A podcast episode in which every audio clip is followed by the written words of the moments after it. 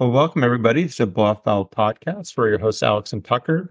And uh, we've been off for a little while. Um, Thanksgiving was, uh, you know, took up some time and I was traveling a little bit before that. So apologies for, for kind of being delayed, but uh, we have a lot to catch up on is the good news. So we've got a lot of fun stuff to talk about.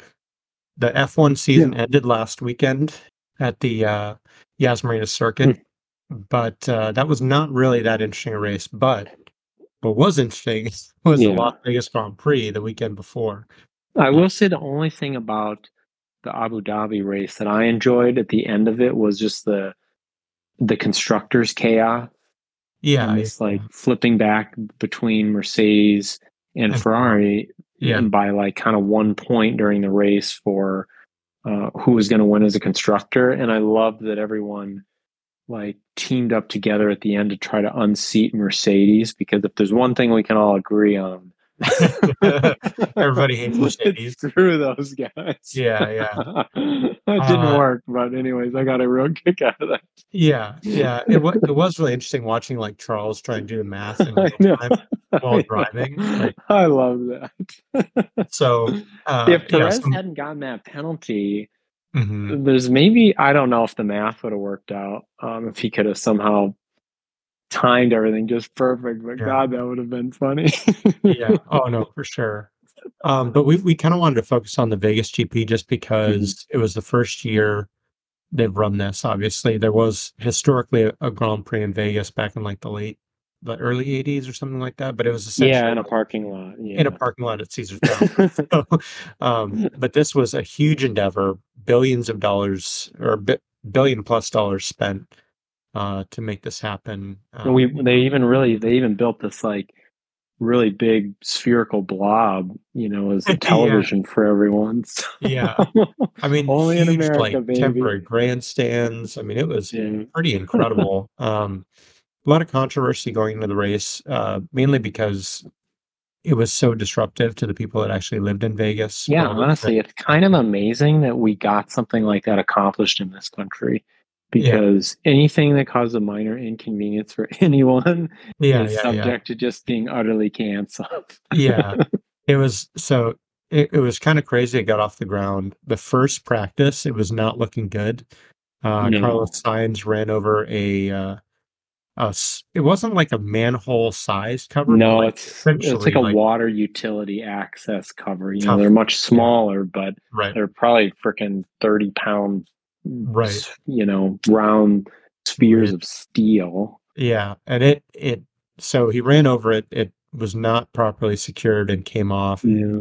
Uh, his car sucked it up and did a huge amount of damage to the underside of the car and canceled free practice one after like 18 minutes. So everybody that paid yeah, gets was pissed off because they got basically yeah. Formula One said, uh, "We'll give you a two hundred dollar voucher to our store to make up for yeah, you know, basically not having practice on Friday." And then the time was weird. So like all yeah, the super qualifying, late it was super late. It was.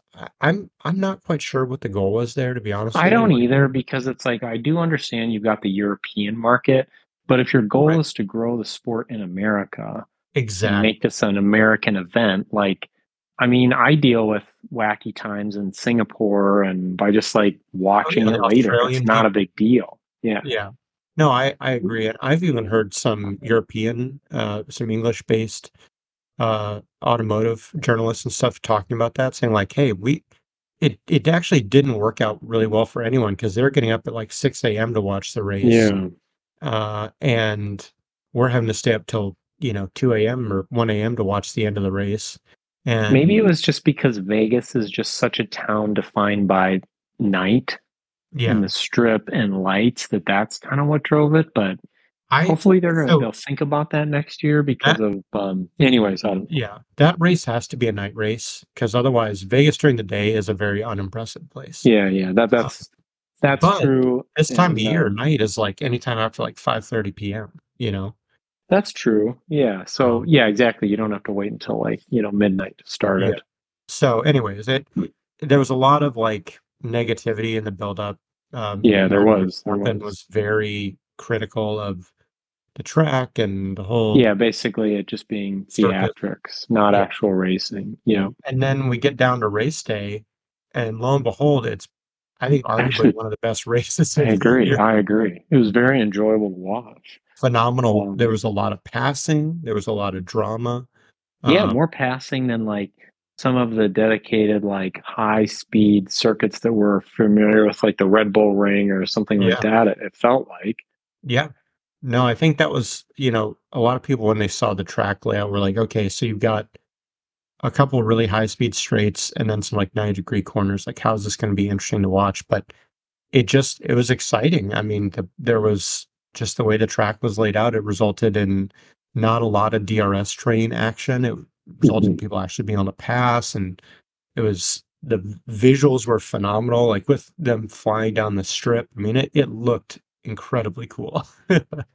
I thought so too. You know, I was, you know, there was also a little bit of, you know, the the the tire situation with the temperatures being cold at night, and right. kind of made things a little bit interesting. I think it it it threw a little bit of um, a variable into the mm-hmm. race that we we may not have seen in more controlled temperatures or more you know average temperatures that they operate in. So I kind of sure. thought that was cool because you know maybe we we saw some teams that had good performance that we didn't otherwise see at some of these circuits. So that mm-hmm. kind of made it fun. You know, everybody was new track to everybody. Yep. You know, all they'd really done is like simulator training. So yeah, um, I, I kind of we were we you and I were talking just after it. And, you know, we had reflected a little bit on kind of the pricing and all the chaos with like you know, mm-hmm. okay, come do spend this for you know a million dollars a year ago, and then a week before it's like, you know, well, well, you can pay twenty grand and come too if you want now. Yeah, yeah. Um, and it's like it, it kind of got you know crapped on a little bit by the by like Max and a bunch of other people, and it's almost like maybe this would have been the year to go because knowing the racing was pretty good, you kind of mm-hmm. think next year actually it might be even more popular. So who knows? It'll be interesting to see. Yeah, I think uh, you know it really is going to come down. I think that race because it's so late in the calendar, it's just going to come down to whether next season's That's true. or yeah. not. Yeah, you mentioned that. I think that makes a lot of sense. If we're, you know, a couple of podiums away from you know first and second place in the drivers' championship, yeah, yeah, there's probably going to yeah. be a lot more interest in it. And I, I don't, to be honest, I don't have a ton of hope for next season because there's not really a big regulation change. Yeah, uh, I I don't think so either. But to be honest with you, though, I do. I feel like, well, sure as hell, McLaren did. Mm-hmm. Um, but I do think like there's been some inroads made. You know, Ferrari's kind of maintained at the top, but haven't had that breakthrough. But you look yeah. at McLaren going from the bottom, like to mm-hmm. podium finishes oh, yeah. at the end. I kind of think you know there actually may be some more pressure on Max next season just yeah. just because that gap is going to get closed once people start you know taking pictures and yeah you know yeah. whatever understanding what some of their aerodynamic tricks might be you know like a double diffuser or something right. like that well they they definitely did close the gap quite a bit and you know whereas like you know ferrari has been fast but they're they just eat up their tires and um, they have some kind of you know, suspect strategy calls. A lot of suspect strategy. come calls. in, come in. It's no, stay out. Yeah, it's it, it is. Uh, Those guys. Red Bull. I mean, Red Bull just has it locked in from so many. They like, do from every they angle. Do. They got a great but, car. They've had, you know, they've had reliability this season. Yeah. Uh, you know, the strategy. I don't know. Is I mean, you know, really the only test of their strategy. I mean, Max honestly obliviate, you know, there was no need for strategy with yeah, him because away. he was just, yeah, he just walked away each time. Perez, you saw a little bit more strategic thinking just because, you know, he kind of seemed like he struggled quite a bit in qualifying. Mm-hmm. Um, and that would always seem to put him low in the grid or he'd, he'd take some kind of penalty mm-hmm. and then he'd work his way through the, the, the track. But obviously, whether I can't remember. It was like Bernie Ecclestone said in that documentary, that Brawn documentary, said something like, when someone, oh, Keanu asked him, like, hey, but they're driving the same car. And, he, and Bernie was like, Who told you that? oh, yeah. and it kind of made me think like, Perez has never gotten that car to speak to him uh, the same way that Max has, and and is that just because they prioritize you know money and development around Max's abilities and yeah. what he which direction he wants to take the car in, and so maybe maybe that was some of the. I, I was a little bit nervous for Perez this season, like if he would be staying with Red Bull, mm-hmm. um, you know, next year. So well, I mean, there were we talked about on last year. There were a lot of rumors about around swirling around the Mexican Grand Prix that yes, yeah. retire and maybe Danny was going to take his seat. But I, I think you're right. I mean, and now when we have the cost cap in place, I think if they're going to allocate resources, they're going to allocate it yeah. towards the guy that's winning, fixing it how Max wants. Um, yeah. There are also actually rumors that they stopped developing this year's car after like the fifth or sixth race to start working on the next year's car? Kind of makes sense, you know. They, resor- their they financial resources. Yeah, they had such a gap. They probably knew that hell, even if they partially caught us by the end of the season, right we're yeah, we're still going to be. And that may explain why you know hmm, we saw McLaren start to catch up a little bit too. Is is well, like, yeah, you know all right. these if that, all these that rumor. If that rumor pans out, then you may actually be right. They may walk again. Yeah, hopefully, hopefully not. But but I mean, they just they they definitely seem like a team that's been consistently kind of one step ahead. Yeah, um, which is, you know, it's making it a little bit boring to me. Um, I would like to see a little bit more competition from a drive yeah. championship yeah. standpoint, but I don't know. We'll see. Um, but I was I was glad to see the race went off well because it was, you know, it is a U it is a U.S. based race, and you just you don't want to be just a joke, you know, and that exactly. And obviously we that way. You know, we have a lot of good racetracks in this, you know, mm-hmm. uh, country. At least with um, COTA, that's mm-hmm. that's a good track. You know, it's a little bit of a, a you know weird location in one sense for Formula One, but it's a good good track. Yeah, um, yeah. And so because when we added Miami, it was like a little bit of a roll of the eyes. And then right. when Vegas, it was kind of the same thing from from my perspective. But right, it well, does seem like yeah, Miami was has not been a good race like no, both years. Yeah, the track's not yeah. great. It's not really particularly exciting. Yeah, exactly. Uh, so I think that was this was a little bit redemptive from that standpoint. Yeah, sure. I thought so too. Yeah. Um. Well, so there was a big kind of release of information this week with uh, the Tesla Cybertruck. Uh, so we kind of want to touch on that because this is obviously, you know, this thing was announced like four years ago, and now it's it kind of became a running joke whether it would actually happen, and now it's made it out in the wild. And you know, I don't know. Did you uh, did you watch any of the reviews or read anything about it? Well, one of my um, colleagues at work texted me the video of it racing the 911. Oh, well, and like a 911. And I just rolled my eyes. I was like, well, I, I don't know for sure, but because I didn't really look into it, but I looked at this the side of that 911 I was like, I think that's a T. like, so you guys are racing like the slowest version with yeah. maybe a manual transmission. Yeah. with the and and they're and they're towing the lightest 911. at least they, at least they, yeah, exactly. At least they know who who sets the actual benchmark.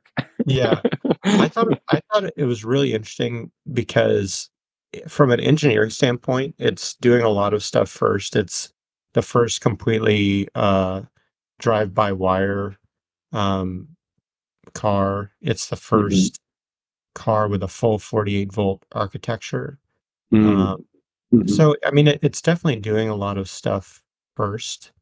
Um, and I, you know, credit to them for that. But what was interesting is that a lot of the what I watched was kind of centered around, oh my gosh, like look how fast it is, and oh I know it actually handles well, and oh my gosh, it it does, you know, it has all this these technological advances. It's like, okay, well, how does it work as a truck?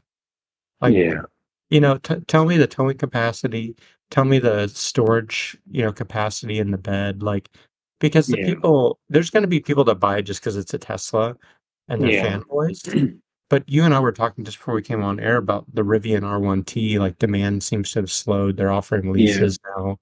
Um, so there's a limited market. Yeah, like nobody is seemingly buying the Lightning. Um, yeah, no, there's anymore. I think the the Rivian Celt sells it kind of like four to one.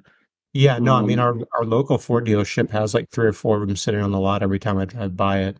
Yeah. Um, so because I think you know the people, even if you ignore the political mm-hmm. landscape mm-hmm. of, of EVs, um, people that use these trucks as trucks, you know, the contract, general contract stuff like they're going to want to be able to haul some lumber from Home Depot. They're going to want to be able to like all their tools. Or, and if, or yeah, if they've got you know like a bobcat with a forestry unit, and they've got you know three three properties they need to get to throughout the day, and you're pulling some ungodly amount of tonnage yeah. behind the truck. It's like you mileage. Yeah, you can't you can't so I feel like these are um, more for people like me who don't really need a truck for like actual, you, you know, like I live on a ranch or I own a mm-hmm. freaking landscaping company, but it's like I take, you know, crap to the dump once in a while and yeah. I, you know, buy some,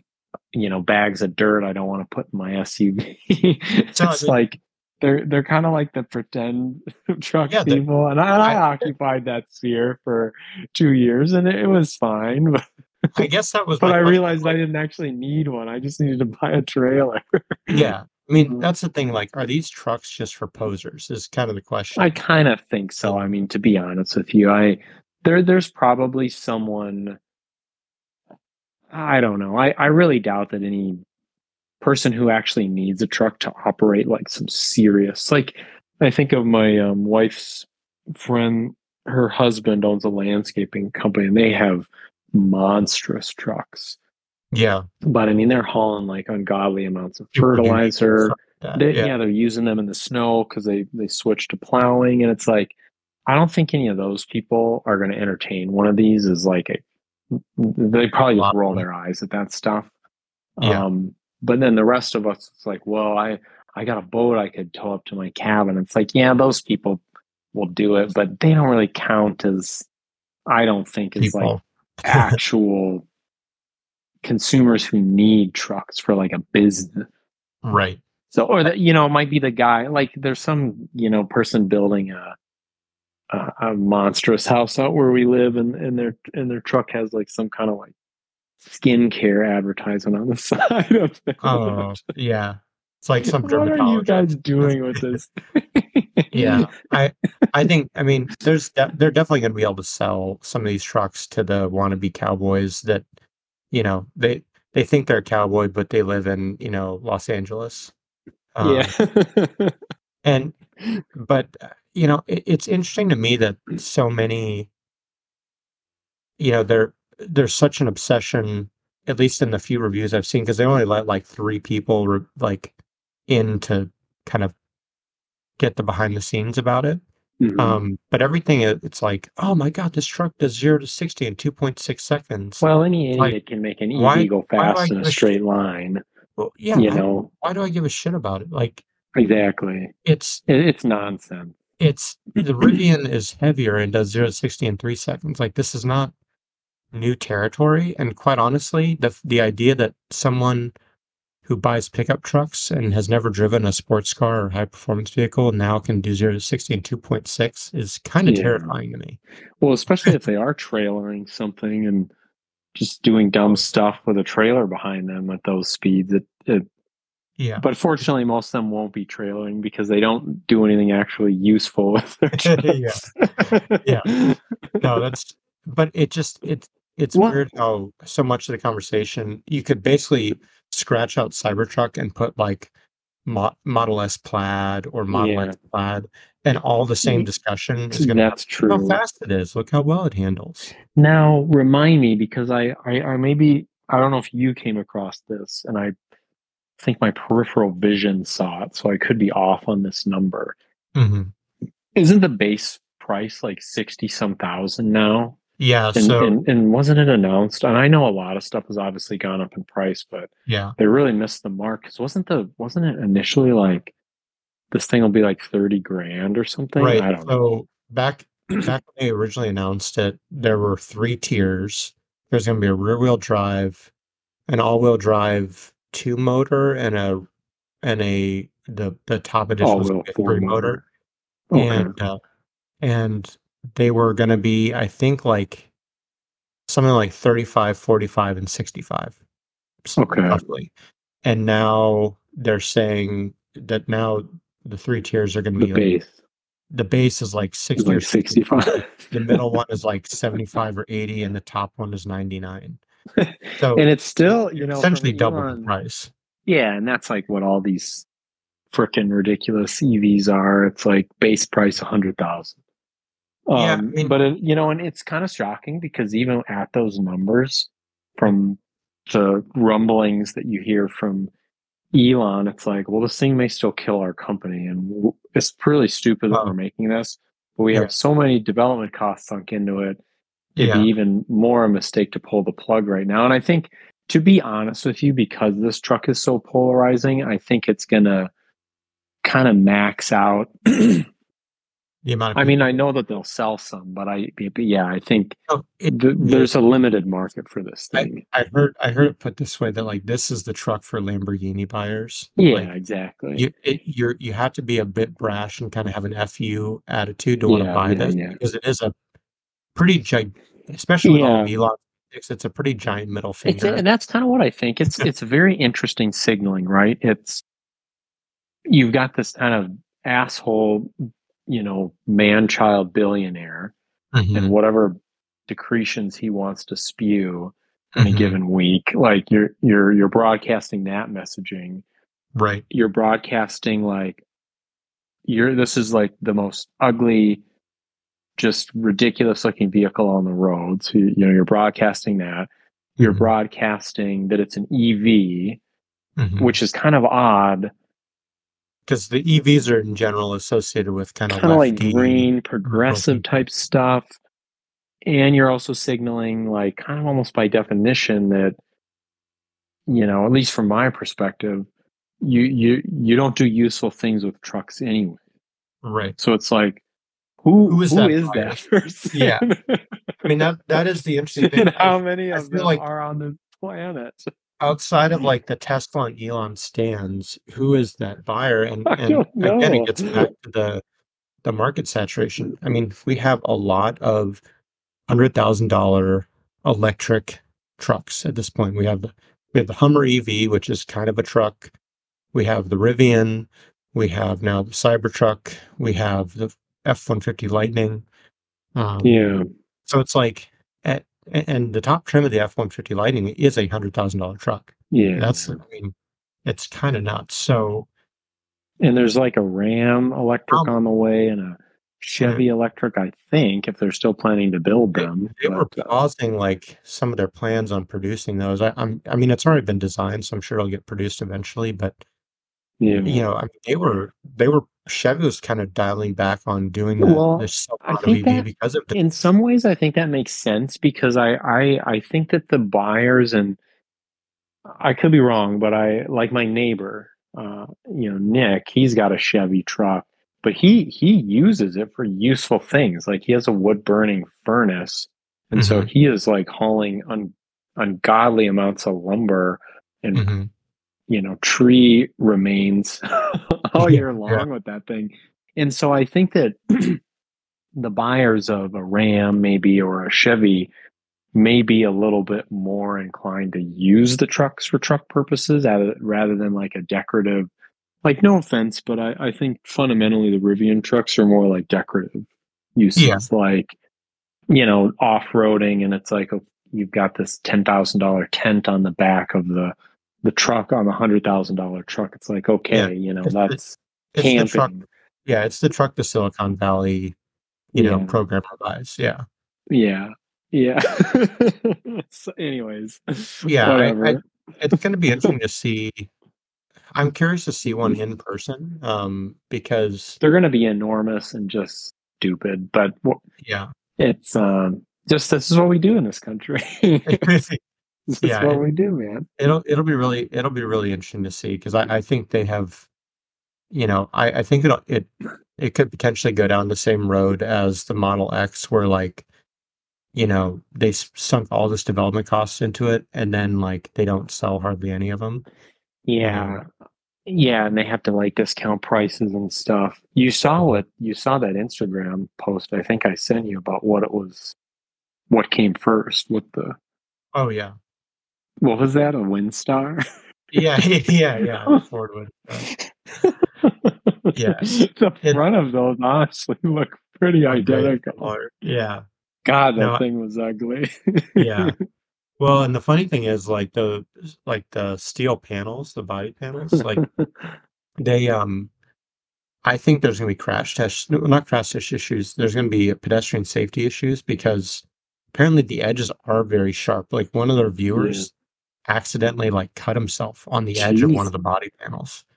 Um, well, and are these like fully formed panels? Like Rivian got into a I mean, I see it as a problem where it's like a small fender bender like totals the truck because it's like, well, it's it is it is a continuation of this, you know, the structural architecture of the truck. Yeah. You can't just remove this. And so, so the have, insurance companies are like, yeah, well, then it's totaled.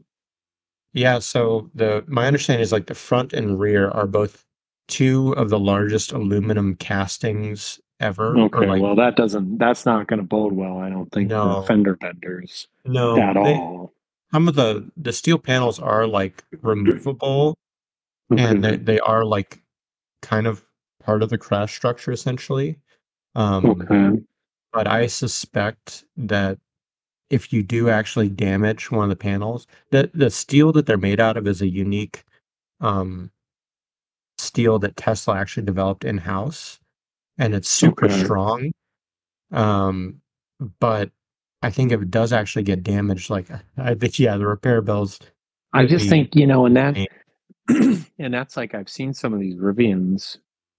They're small fender benders, and mm-hmm. you know these kind of paintless dent repair, You know, guys can sort them, but it's looks mm-hmm. like it mm-hmm. takes them like four days of work. Yeah. And, and I kind of wonder as like an insurance company, if you're like, well, that's really nifty design and engineering, but it mm-hmm. is not insurable. So yeah. we're going to charge you up, you know, the wazoo for your monthly payments, knowing that we may have to total this thing out if you get into a small fender bender. Well, and also, so it's kind like, of also something for companies to think about when they're engineering these. Is yeah, are they repairable?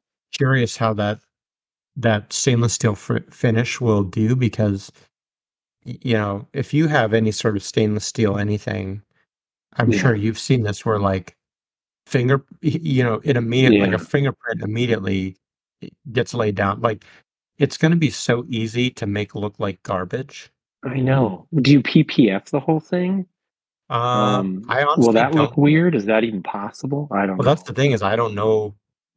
I'm sure you can PPF it. Call up Evan and ask him if you can bring a Cybertruck. Yeah. PPF. yeah. Full PPF. Um, honestly, that probably would be the, he would love it because that's the easiest PPF job I think I've ever seen. yeah. That's all straight lines. Everything's a right angle. Yeah. He's going to have to oh, avoid cutting himself on a body panel. uh, but it'll be interesting. I, I think, you know, I was, was a little I don't know. I'm further mystified by the Cybertruck after hearing the reviews because from an, it sounds like from an engineering standpoint, it's very impressive, but yeah. from a truck standpoint, it's like, you know, what even in the even in the post-apocalyptic Mad Max world, I still think I'd probably rather my vehicle was able to run on like fossil fuels or mm-hmm. cooking oil yeah, yeah. than an EV. So I don't yeah. even know if it's going to be useful in that world. Yeah, I I, I, I would bet not. um, so there's some other kind of new car rumors that came out that that we wanted to touch on too, uh, near and dear to our hearts. So the 992.2 um, 911 is supposedly yeah. coming up around the corner. Um, the rumors are that it will debut uh, or it'll start production in Q4 of 2024, so about a year from now. Which is um, kind of late. I was expecting that it would have started production this year, but or, um, yeah. Well, where it Anyways. gets really where it gets really interesting is so we've seen them testing on the Nurburgring, and they have the they have the little stickers on them mm-hmm. that show that they have like a hybrid powertrain. Yeah. So we knew that a hybrid 911 was coming. The the 992.1, the architecture is is even like would support a, a hybrid layout. Yeah. So we knew it was coming. But the latest rumors are that the um the base 992.2911 will be non-hybrid, but from the Carrera S on up through even the GT3 will be all hybrid, huh. which is a why? What do you think of that? I mean, I, I, I don't believe it. I know that the the rumors actually sound like they're pretty well informed, so it very well could be possible. I, I kind of assumed in my mind that. you know, you you would you would do the turbo and the turbo S as hybrids, maybe the mm-hmm. GTS, just because it's like you know, the turbo and the turbo S, I mean, let's go fast in a straight line. Perfect for those people. PDK. You don't uh-huh. need to screw around with a manual because I don't, I don't know if the, the the transmission and the architecture allows also for a manual. I don't mm-hmm. know about that, um, and that's I think one of the things that keeps a number of kind of high end buyers coming back to Porsche is looking for that option. So mm-hmm. that makes me a little bit leery um, I'm a little nervous that the manual won't work with those. Not to say it can, but I don't know if they have enough room uh, for right. that. And so that could be kind of a turnoff. I just assume that, I mean, already the things sound okay. Um, they don't sound amazing. Yeah. And you put a hybrid in, that's going to dumb that down even more. So, and then I think it's utter nonsense to put that into the the GT line. I know that they may not have a choice, but I kind of like Harry Metcalfe said in one of his reviews. He was, I think he, I can't remember what 911 he was driving. It might have been a GTS, but he just pulled up at a roundabout behind a Taycan, and he was like, you know, we have to thank these people for buying these mm-hmm. because that is like a zero in the emission scale of figuring out what these things pollute and are we meeting our metrics for the European Union. Right. And so God bless them for buying those. We get to still have our naturally aspirated GT3. But if the regulations are tightening or they're not moving enough EV kit, maybe mm-hmm. they have maybe they just get forced into doing it. Mm-hmm. And I'm mm-hmm. sure they'll come up with some, you know, clever ways, but I but I feel like as an enthusiast and having grown up kind of as a petrol head.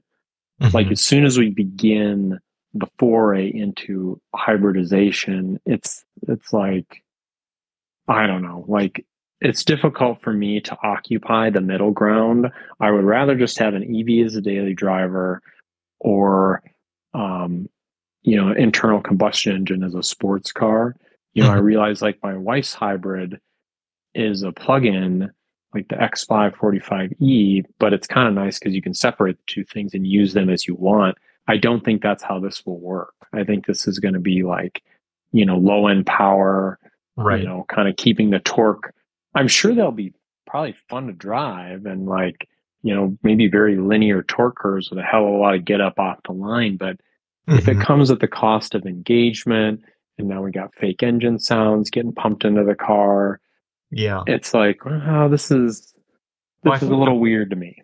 The biggest thing is so like I think the sound will be the same as the current because it should be the same engine, but where you're going to have an issue is like it's the same it's the same thing we've been dealing with with all this new generation of sports cars and supercars that are hybridized where they're going to make more power, but now they also weigh another 800 pounds. Yeah, wait. So, amen, like, amen your power to rate ratio is is probably going to be probably a little bit better, I would imagine, than the 992.1. But you know, now you've got you're going to chew through brakes more. You're going to chew through tires. Yeah.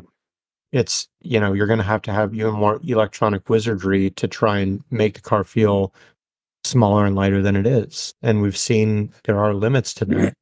that with the Taycan. Amen. Um, Amen. So, you know, I think they can pull it off, but because, you know, by all accounts, Ferrari with the 296 has made an incredible road car um, that's that's hybrid.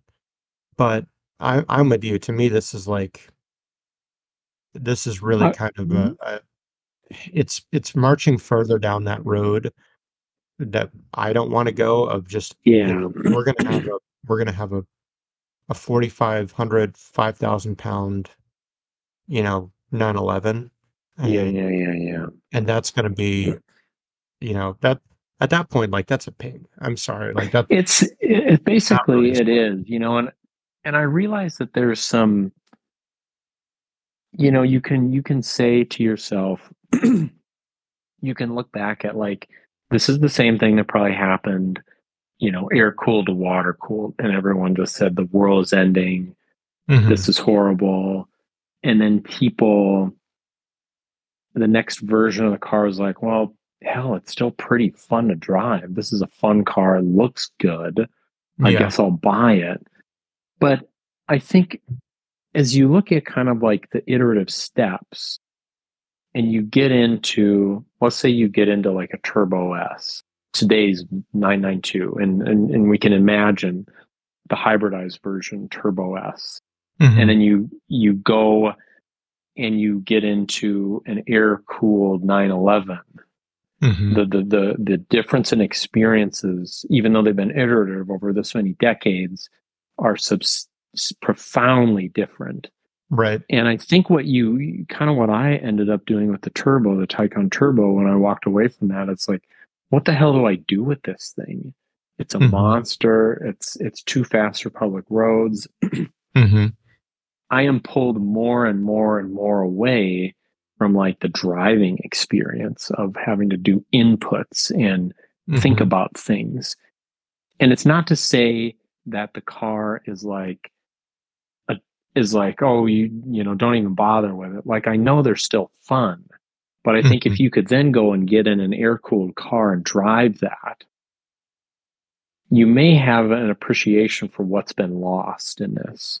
Yeah. And and that and that could be something that's worth mourning. Now, at, at different times in people's lives, they have different priorities. Like when you're a young guy, you're just like, ah, oh, I just want the fastest, most expensive car possible. Yeah. Right. But then as you get older, you're looking for more like experiences in life as opposed to just like I need this crazy badge and I want to be the top dog at the cars and coffee. You're like, I don't really mm-hmm. give a shit about that.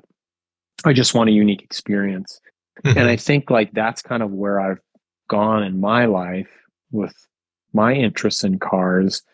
And I look at this as kind of giving us more of less of what we need, mm-hmm. our zero to 60, right. being detached from the driving experience and asking me for more money for that. Right. And it really starts to kind of become a head scratcher. Like, where, what are we doing here? What am I doing here? You know, I don't, I don't have the kind of job where it just makes like more money sitting in a chair or on the couch at home if I'm not hmm. doing something. Like I actually have to work. It's irritating to make more money. Um, and so I can't just like blow money up. So, so I have to make like conscientious decisions with where I spend it. Mm-hmm. Um, and that's actually, I think, kind of a crystallizing experience um, for a car enthusiast is you got to make it count. Right. And um, so I'm not, I'm, I'm sure these things will be cool and I may eat my words, words and maybe four years from now I'm buying one, but um, I don't know that it makes a lot of sense. No, I, I, I feel like it's we're definitely moving away from the 911 as a sports car and turning into the 911 as a a GT car. Um, yeah, and I mean a true, not a port. Yeah, yeah, I mean like, sport, a grand touring. Yeah. You know, it might as well be like, an yeah, it's, it's, massaging my butt and aerating yeah. my whatever. Yeah, exactly. it doesn't because uh, fundamentally a sports car should be light and engaging and as I as I get a you know as we evolve toward a steer by wire with no actual like feedback from the that, that's what I mean. Yeah. All this that's what I mean. Muted engine sound, as you said. Yeah. Uh, and we're starting to tip the scales at, you know, a 4,500 pound, 5,000 pound car. It just, you know, how, how is a 911 that much different from a Panamera? I know. You know, that's exactly what I was just going to kind of interrupt with is it's like, you just start walking down that road towards like a Taycan.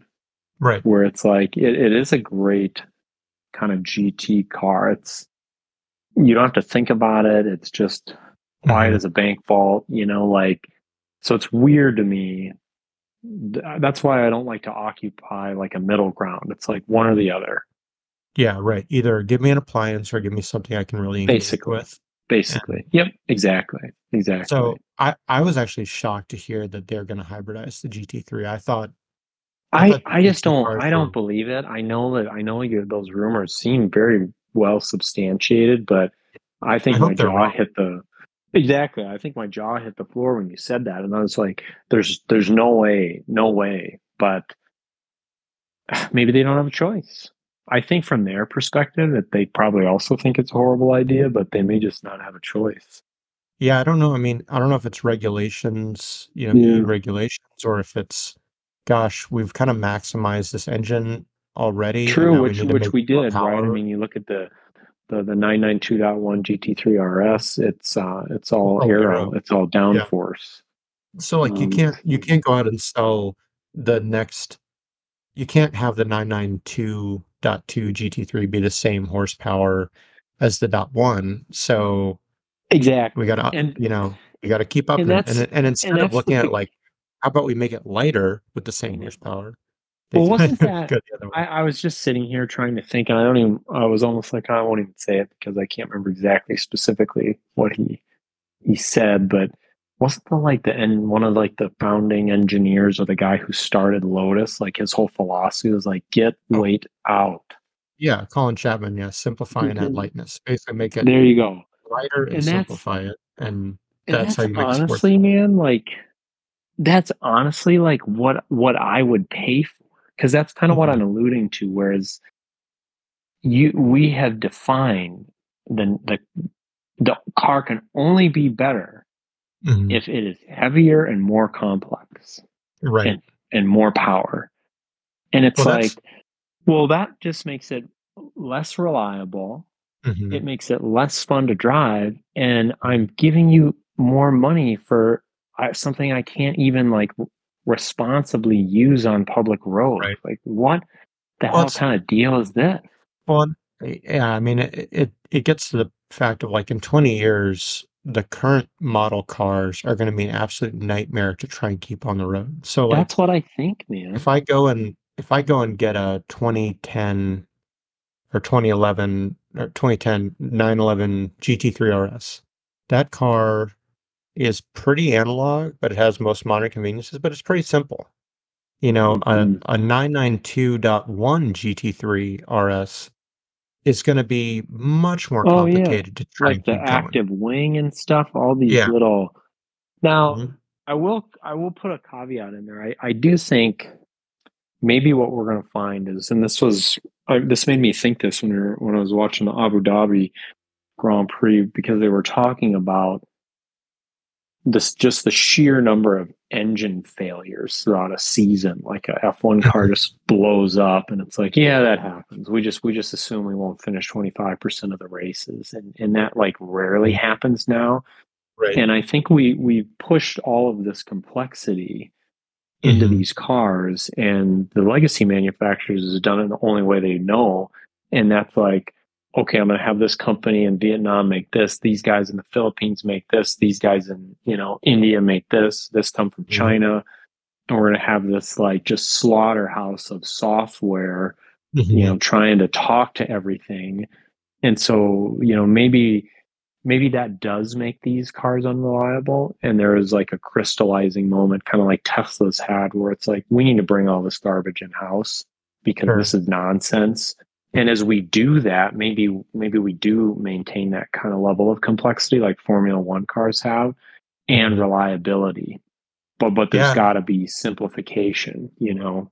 Well, and we just need to be able to have people work on it. I was actually talking to one of the guys that works at the the place where I go to get my wheels and tires swapped out uh, mm-hmm. for winter, and they they're they do wheels and tires. That's their main thing, but they also do some kind of basic maintenance and stuff. And I asked him, I said, "Do you guys work on EVs at all?" And he said, "No." He's like, you know, they're he's like, you know, a lot of our technicians, you know, they'd have to damn near be uh, electricians to, yeah, you know, to, to, be able to work on them. And so he's like, we have a couple people going to get certified to work on, um, I think it was some, I think it was maybe the Teslas, but yeah. he's like, it's, he's like, all these people, it's a different next, language.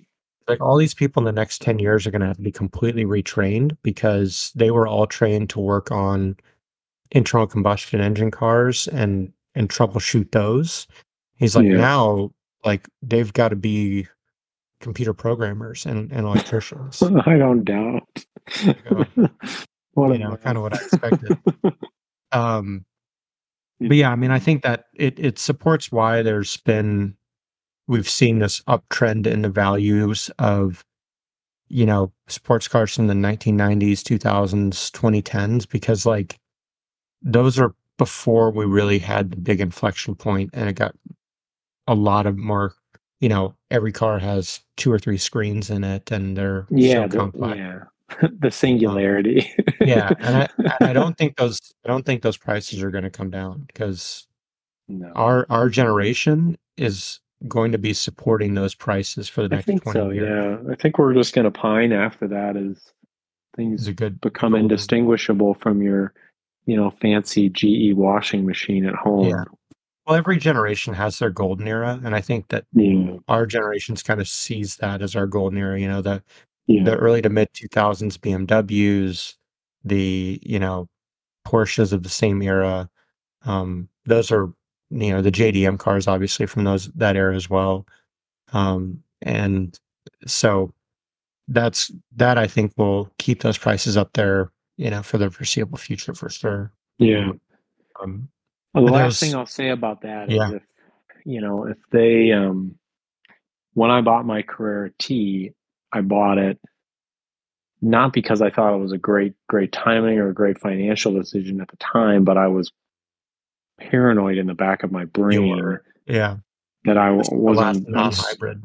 yes, I was uncertain, and so if they come out and they're they're hybridized, I mean that's one thing. Like, okay, all whatever, that's not the end of the world. But if they come out and say they're they're all hybrid and we can't stuff a manual in these, I'll be like, oh, yeah. you bastards.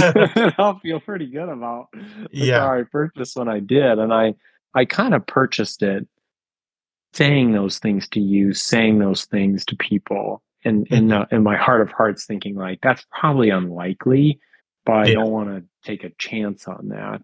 And so I'm just yeah. going to go for it. But man, if that actually pans out, I'll I'll be very thankful that I purchased that when I did.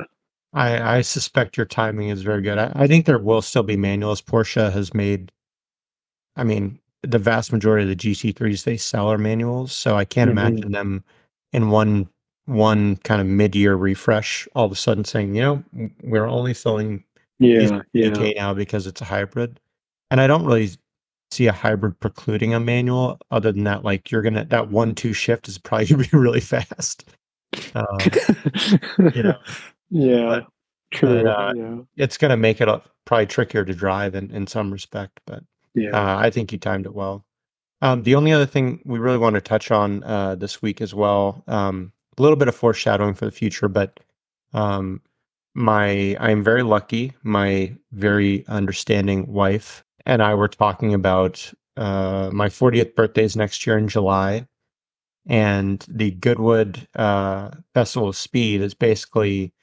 happens around my birthday every year, and that's kind of been a bucket list item for me for a while. And she agreed to go with me, and so we bought mm-hmm. tickets for the Festival of Speed next year. So we're going to go to London, um, and uh, and I'll be sure to take a bunch of pictures. And that's going to be awesome, man. Yeah, yeah, I'm I'm pretty excited about it. It should be interesting because it's the same weekend as the uh, the Euro 2024 soccer tournament final. Uh, okay. So if, if, England gets into the final, which oh, they're man. favored, uh, they're favored to make it far in the tournament. That could be a pretty crazy time. Yeah, yeah, yeah, yeah. um, That's pretty sweet. Yeah, a little bit of foreshadowing. So very cool. Know, in uh, about what eight or nine months, we're gonna be able to talk about talk about that. That's to be so cool. Yeah. Oh, yeah See if anybody goes through a goes through a bale of straw. yeah, yeah. Well, and you and I have signed up in next October to go to a rally driving school. So, That's going to be good. That's going to yeah, be good. Yeah, with some. We get to do a little bit of rallying up here when we get big snowfalls and stuff. So I think that that'll yeah. be a a decent skill set to refine. yeah, I kind of I figured you know if I'm getting a if I'm getting the safari car, yeah, driving on dirt roads and then driving it year round in the snow and stuff, like, yeah, it'd be good. good to build up a little bit of muscle memory. yeah, I'm looking forward to that. It's going to be a lot of fun. Well, I think that's about all we have this week. Anything else you want to add, man? I don't think so. Yeah. All right. Well, thank you all so much for uh, listening. Thanks for sticking with us. Um, I know it was a little bit of a long break, and we'll probably we'll probably have a bit of a long break in December as well, just because trying to the record over Christmas stuff, might yeah. be a little bit of a challenge, but we'll do our best. Um, and until then, be sure to check us out on Instagram at the Blow Valve Podcast. Um, touch base with us. Any topics you want us to discuss, any ideas you have for the show, we, we always appreciate hearing it. And uh, until then, we'll see you next time.